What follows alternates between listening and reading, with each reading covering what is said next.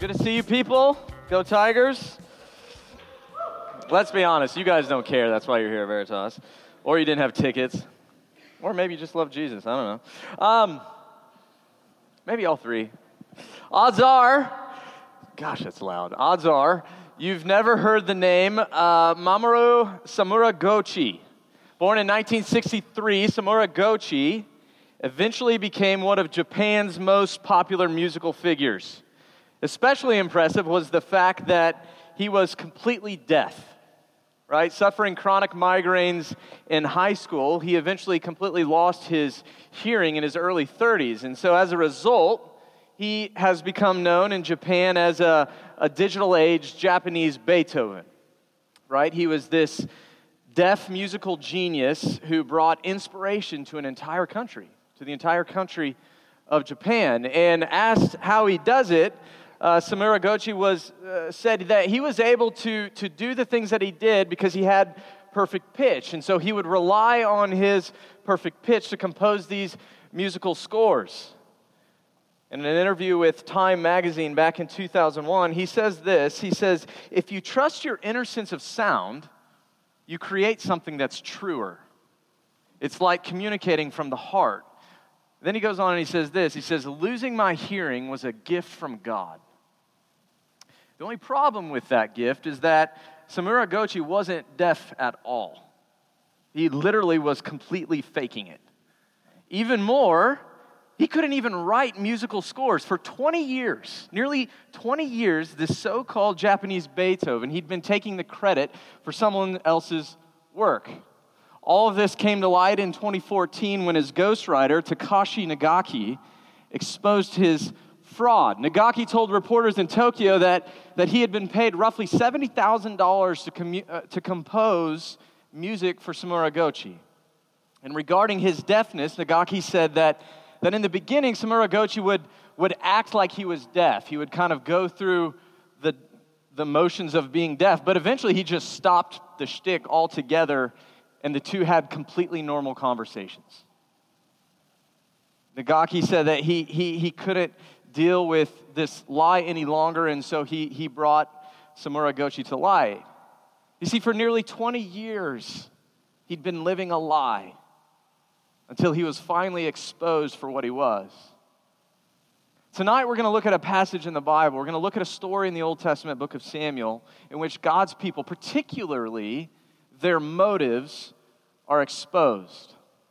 So, like I said, we're continuing our series through Samuel. We're picking up the story tonight in chapter 8. Now, we need to, we need to know this. Chapter 8 of, of 1 Samuel, it's an important chapter in the Bible because, in a lot of ways, it's a turning point in Old Testament history. It marks a transition in Israel's history from, from judgeship to kingship in the life of Israel. God's people want to change. And as Austin mentioned last week, up until now, Israel had, had depended on God to, to raise up judges to lead the people as necessary. But tonight we see that they're tired of it. They want something different. They want someone different. They want a king. And Israel's demand for this king, it exposes them in three ways. Three ways we're going to see Israel's exposed tonight is that their demand for a king is sinful in its motives. It's selfish in its timing, and it's cowardly in its spirit. Sinful in its motives, selfish in its timing, cowardly in its spirit. First, Israel's demand for a king is sinful in its motives. Let's pick up the story in verse 1. When Samuel became old, he made his son judges, sons judges over Israel. The name of his firstborn son was Joel, and the name of his second Abijah, and they were judges in Beersheba. Yet his sons did not walk in his ways, but turned aside after gain. They took bribes and perverted justice. Then all the elders of Israel gathered together and came to Samuel at Ramah and said to him, Behold, you are old, and your sons do not walk in your ways. Now appoint for us a king to judge us like all the nations. But the thing displeased Samuel when they said, Give us a king to judge us. And Samuel prayed to the Lord, and the Lord said to Samuel, Obey the voice of the people and all they say to you, for they have not rejected you, but they have rejected me from being king over them.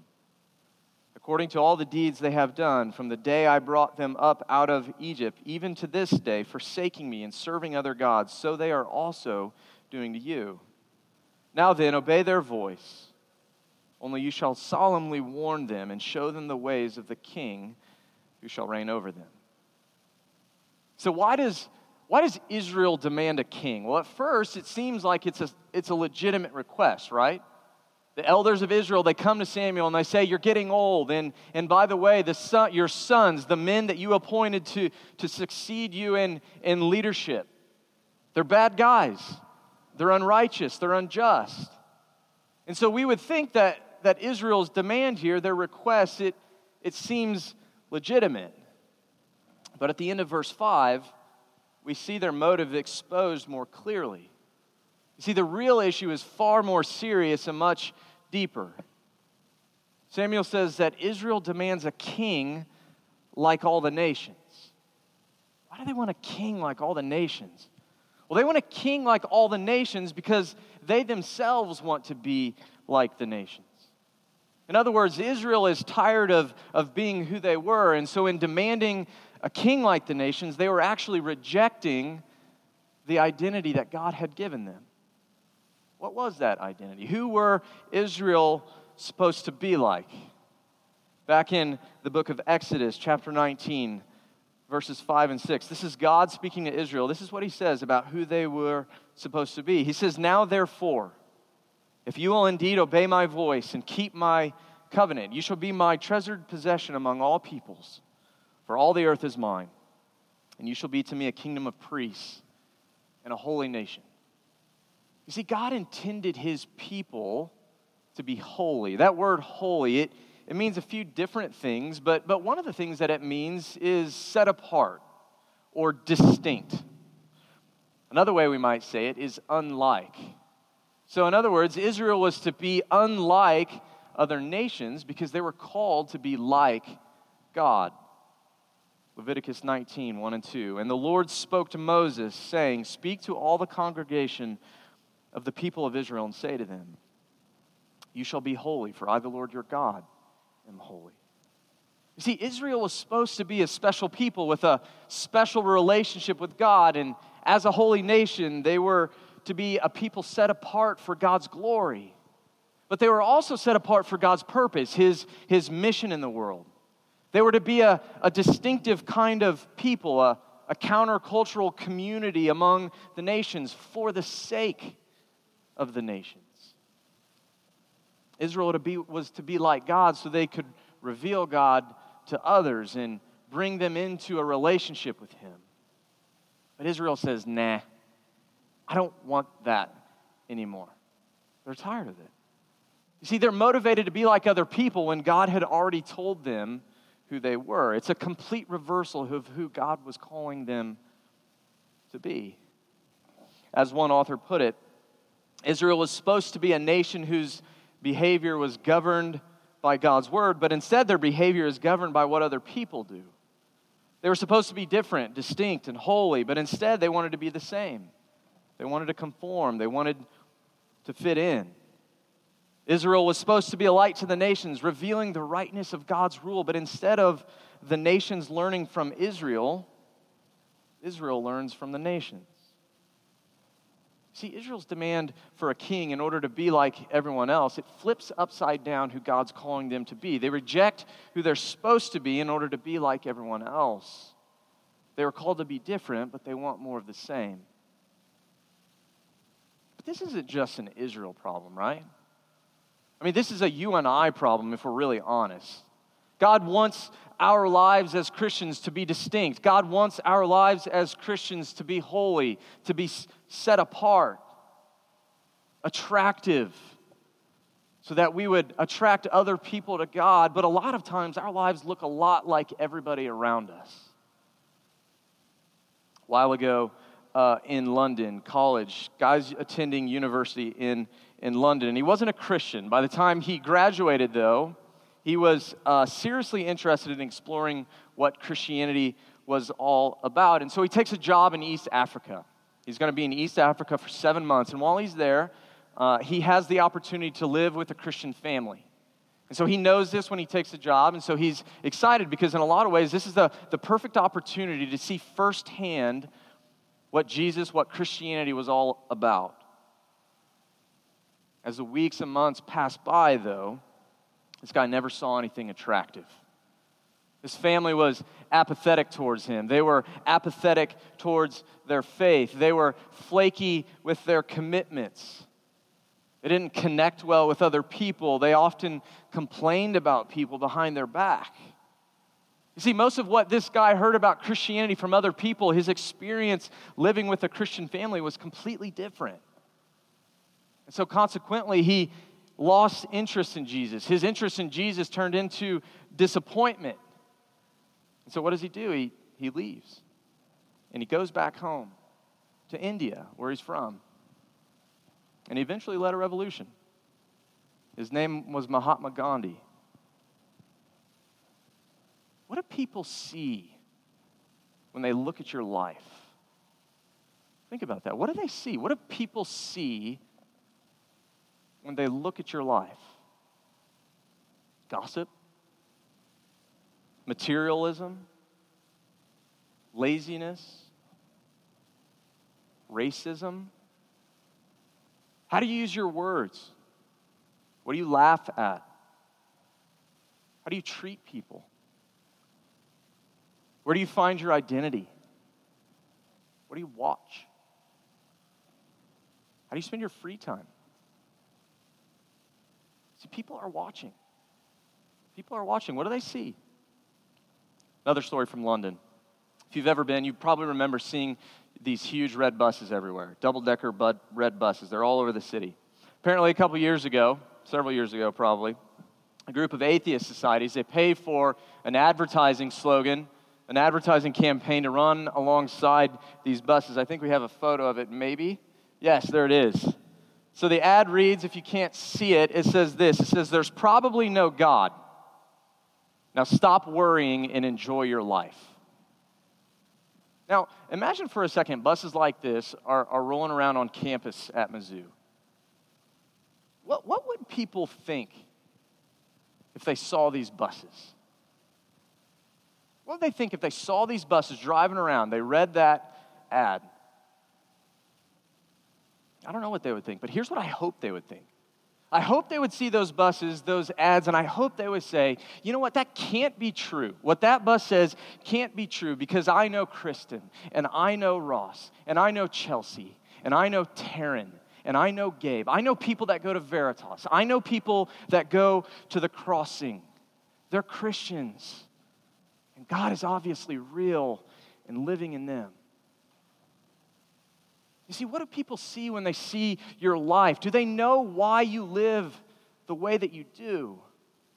Christians of all people are supposed to be living proof of the living God. Do our lives reflect that?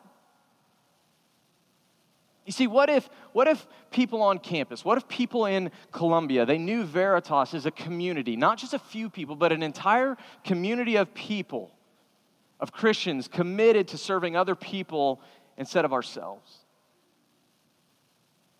What if they knew us as a community of people committed to not gossiping about other people? A community of people committed to, to resolving conflict lovingly instead of being passive aggressive? What if Veritas was known as a community on campus in our city as, as being a group of people committed to social justice issues, for being committed to caring about our world, for being committed to moral purity and not self indulgence? Above all, what if Veritas? What if Veritas was known as a community of people committed first to loving and obeying God? What kind of impact, think about that for a second. What kind of impact would that have on campus? Would that have in our city if that were true? What kind of impact would it have in your fraternity or sorority? What kind of impact would it have on your sports team? What kind of impact would it have in your residence hall, in your classes, at your job? See, God says, let your light shine before others so that the nations, other people will give glory to God.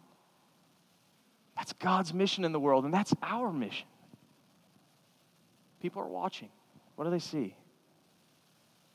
See, I know the temptation to do what everyone else is doing, to want what everyone else has. I know that that's attractive. It's attractive in my life. I know that it's popular. I know that it's really comfortable. But ultimately, God says when that's what our lives become, it's a sinful rejection of who He says that we are and who He's calling us to be. So, the first way that we see Israel exposed in our passage is that we see that their demand for a king is sinful in its motives. They want what everyone else has, they want to be like everyone else. The second way we see them exposed is this Israel's demand for a king is selfish in its timing. Let's pick up the story in verse 10. 1 Samuel 8, 10 to 19. So Samuel told all the words of the Lord to the people who were asking for a king from him. He said, These will be the ways of the king who will reign over you. He will take your sons and appoint them to his chariots and to be his horsemen and to run before his chariots.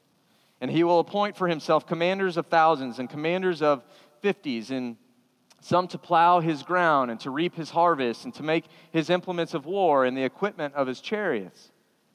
He will take your daughters to be perfumers and cooks and bakers. He will take the best of your fields and vineyards and olive orchards and give them to his servants.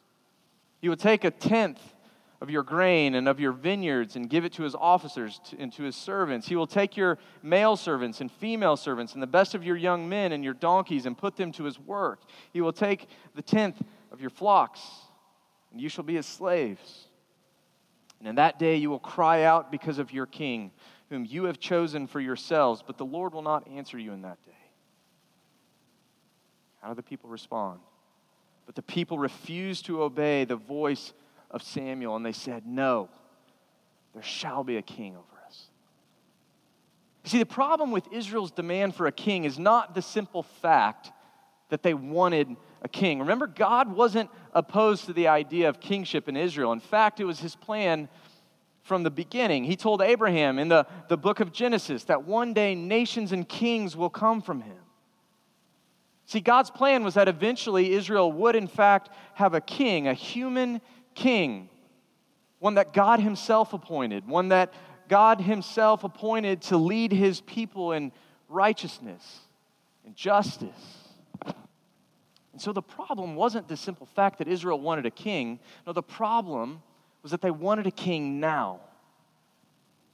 See, God said, I'm going to eventually give you guys a king, but that wasn't good enough for Israel. So much so that they were willing to settle for a lesser king. And Samuel, he tries to warn them, right? He says, This is going to be what this king that you want is like. But it didn't matter. They were impatient. They wanted a king right now. Now, this isn't the only story of God's people being impatient with him. Unfortunately, it's nothing new. Two, two quick stories, both from the book of Genesis. Early in the book of Genesis, God promises a, a, a guy named Abraham and a woman, his wife named Sarah, he, he promises them children. But after years and years of not being able to get pregnant, Instead of continuing to trust God's faithfulness, Sarah takes matters into her own hands. What does she do? Well, she tells her husband, Hey, Abraham, you go sleep with our servant Hagar. Get her pregnant so that we can have kids together through her. See, God told Sarah that eventually he would give her children, but she couldn't wait. So she takes matters into her own hands. Or think about the story of Esau. He, he was the, the firstborn son in his family, the rightful heir of his family's inheritance. One day he comes home from work, he's tired, he's exhausted, and his brother is at home. He's over a fire, he's cooking a, a apparently delicious smelling stew, and he can't wait to eat, but, but that stew's not for him, it's for his brother. And so what does he do? He says, You know what? I'm so hungry. I can't wait. I'm going to literally sell my inheritance for you for this soup. That's what he does. He literally sells his inheritance because of his hungry belly. Waiting is hard, isn't it? I mean, if we're really honest with it, literally one of the hardest things I think in the Christian life is to wait on God's timing for certain things in our lives to happen. I mean that. My guess is that there are many of you here tonight feeling like God is delaying something in your life. Maybe there's something going on right now that you have been begging God to fix, to solve, to happen. Maybe you, you thought by now you'd have a really solid group of, of friends, and, and you just don't. Maybe you thought you'd already have, maybe you're a senior and you thought you'd already have a job lined up. Maybe you thought you'd have an idea of what you wanted to do after college, but you still can't even decide on a major. Maybe you really want a dating relationship, but it just hasn't happened. See, I, I know it's hard. I experienced that hardship in my own life. Waiting sucks. But when it comes to waiting on God in our lives, I wonder, I wonder if there's something that He wants to teach us while we wait. See, have you ever asked God, have you ever stopped in the midst of, of whatever is going on in your life, particularly as it relates to waiting, and said, God, what are you, what are you trying to teach me right now? What are you trying to teach me as this thing that I want is being delayed in my life? You see, God had a plan for Israel, and He has a plan for you too. I, am going to be honest, I have no idea what that plan is for you. I, I literally have no idea what God's plan for your life is. But I do know that you can trust Him. And so we all have to ask ourselves, myself included, are we willing to do that? Are we willing to trust God? Are we willing to believe that God actually knows what He's doing in your life? Even if His timing isn't what you expected, even if His timing isn't what you want. Or are we just going to take matters into our own hands and settle for something lesser than what God wants for us. Israel's demand for a king is sinful in its motives, it's, it's selfish in its timing. And, and third, Israel's demand for a king is, is cowardly in its spirit. Finish the story starting in verse 19. But the people refused to obey the voice of Samuel. And they said, No, but there shall be a king over us, that we may be like all the nations, and that our king may judge us and go out before us and fight our battles. And when Samuel had heard all the words of the people, he repeated them in the ears of the Lord. The Lord said to Samuel, Obey their voice and make them a king. Samuel then said to the men of Israel, Go every man to his city. See, part of why Israel wants a king so badly is because they wanted someone to represent them in war, someone to fight their battles. A king could do that. And remember, at this point in history, Israel's structure as, as it relates to their government, it, they're, they're really just a loose confederation of tribes. They don't have a central government, they don't have a standing army, and they also have standing adversaries on, on both sides of them. To the west, you had the Philistines. We looked a little bit at the Philistines last week. They're a, a well organized, powerful, aggressive state. And to the east, you have the Ammonites. And so Israel's meager military resources are being threatened constantly on both sides. And so it's, it, it's somewhat sensible that, that Israel would, would want someone to represent them, would want someone to fight their battles. A king could do that. So, why then do we say, why did I say that Israel's demand for a king is, is cowardly? Well, ultimately, because it represents a rejection of God. And it represents a rejection of God's rule over his people. You see, it reflects a failure to trust his power to save them. God saving his people, it's nothing new. Just, just like I said last week, we, we see that God rescued Israel once before, particularly from the Philistines. And he does so in a remarkable way. Just as the Philistines are getting ready to attack Israel, God thunders, the Bible says, and throws the Philistine army into a panic. That word panic, that's the same word used to describe what God did to the Egyptian army at the Red Sea in the book of Exodus. God throws Israel's enemies into a panic and he saves them. But trusting God in the face of danger, when your enemy is threatening at your border, knocking on your door, it's, it's hard, right? I mean, we can empathize with that. It demands courage, it takes trust, it surely requires faith. Israel should have trusted that God was in control, even in the midst of this dire need, because He had taken care of them before. But they don't trust Him, they take matters into their own hands. See, Israel has a king, but they want a king they can see. They want someone tangible that they can put their trust in for their security. God wasn't enough.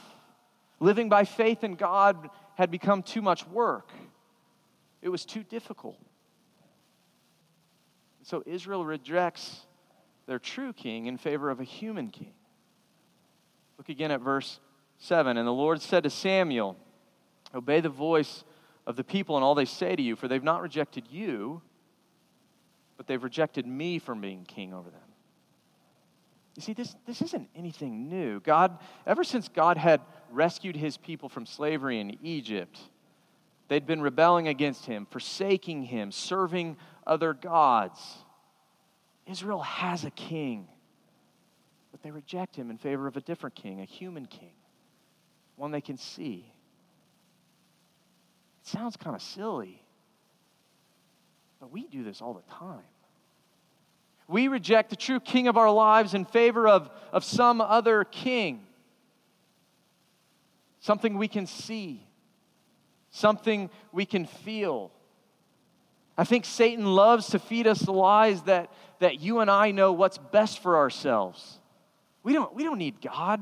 We've got ourselves. We, we don't need the Bible. We know what we need. I don't need God. I know what's going to make me happy. And so what happens is that, that like Israel, reject God as king, even though it means choosing tyranny. You see, Satan tempts and traps us into thinking that God is a tyrant, that, that he, his rule is oppressive. And so, what happens is we end up rejecting our true king for some lesser king because we think that's actually going to make us freer. That doesn't bring freedom at all. Look back at 17 and 18. This king is going to take a tenth of your flocks, and you shall be his slaves. And in that day you will cry out because of your king, the one that you chose. You see, in some sense, this is a picture, spiritually speaking, uh, of what happens in our lives when we look to a lesser king for our deliverance. When we look to a lesser king for our hope, and we look to a lesser king for our happiness. Ultimately, a lesser king is always going to leave us disappointed. A lesser king is always going to leave us wanting more because a lesser king will never follow through on its promises. And so, when that king, whatever it is, whenever it disappoints us, we move on to something else. And then when that disappoints us, we move on to something else. And when that moves, when that disappoints us, we move on to something else. The cycle goes on and on and on and on. Maybe some of you are on it right now. You know it. You feel it. You can't get out. See, hear me say this anything that we look to apart from God for our deliverance in our life is going to end up enslaving us, spiritually speaking.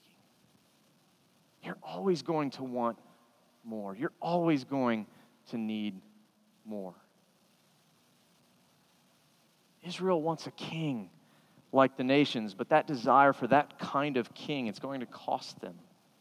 Six times in seven verses, Samuel warns this is what your king is going to be like. He's going to take and take and take. He's going to take your sons as soldiers. He's going to take your daughters as servants. He's going to take your best fields and your vineyards and your orchards. He's going to take your harvest. He's going to take your servants, your donkeys. He's going to take your flocks. He's going to take, take, take. That's what a lesser king does. That's what a lesser king will always do in your life. Contrast that with a very different kind of king. A king from much later in history. The Gospel of Mark, the New Testament. This is what this king, Jesus, says about himself. Mark 10, 45. For even the Son of Man, this is, this is how Jesus referred to himself. For even the Son of Man did not come to be served, but to serve and to give his life as a ransom for many. You see, what Jesus is saying is that the true king doesn't come to be served, he doesn't come to take, he doesn't come to get, or he comes to give.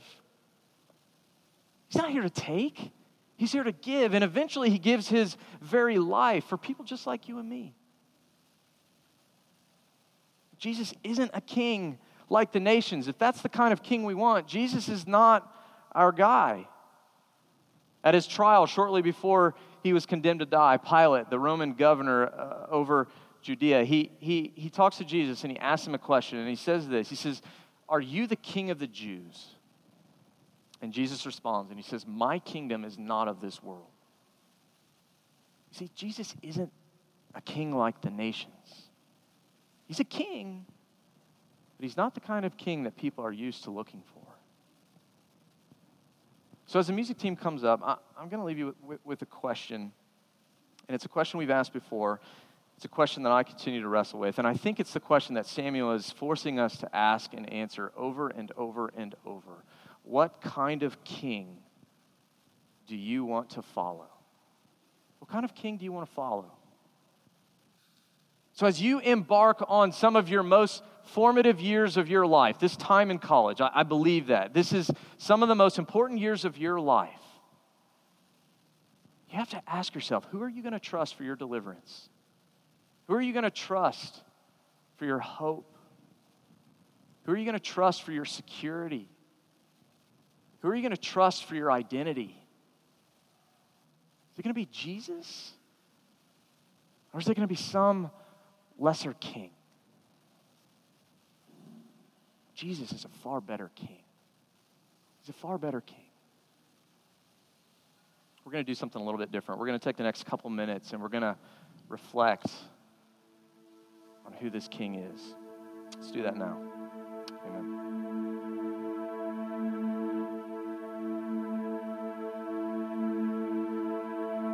My king was born king.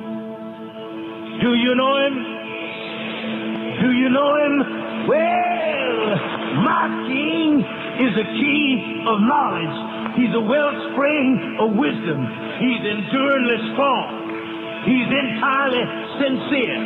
He's eternally steadfast. He's immortally graceful. He's imperially powerful. And he's impartially merciful. That's my king. He's God's son. He's a sinner's the centerpiece of civilization. His office is manifold. His promise is sure. His life is matchless. His goodness is limitless. His mercy is everlasting. His love never changes. His word is enough. His grace is sufficient. His reign is righteous. His yoke is easy and his burden is light. Well, Pharisees couldn't stand it. But they found out they couldn't stop it. Pilate couldn't find any fault in it. The witnesses couldn't get their testimonies to agree. Herod couldn't kill him. Death couldn't handle him, and the grave couldn't hold him. That's my king. Yeah! He always has been, and he always will be. I'm talking about he had no predecessor, and he'll have no successor. There was nobody before him, and there'll be nobody after him. You can't impeach him, and he's not going to resign. All the power belongs to my king. We around here talking about black power, and white power, and green power, but God's power. Thine is the power. Yeah, and the glory to get prestige and honor and glory for ourselves, but the glory is all His. Yes, thine is the kingdom and the power and the glory forever and ever and ever and ever. That's my King. Do you know Him? That's our King reigning in our universe and our world right now. Let's stand and ask Him to come into our hearts now. Let's sing.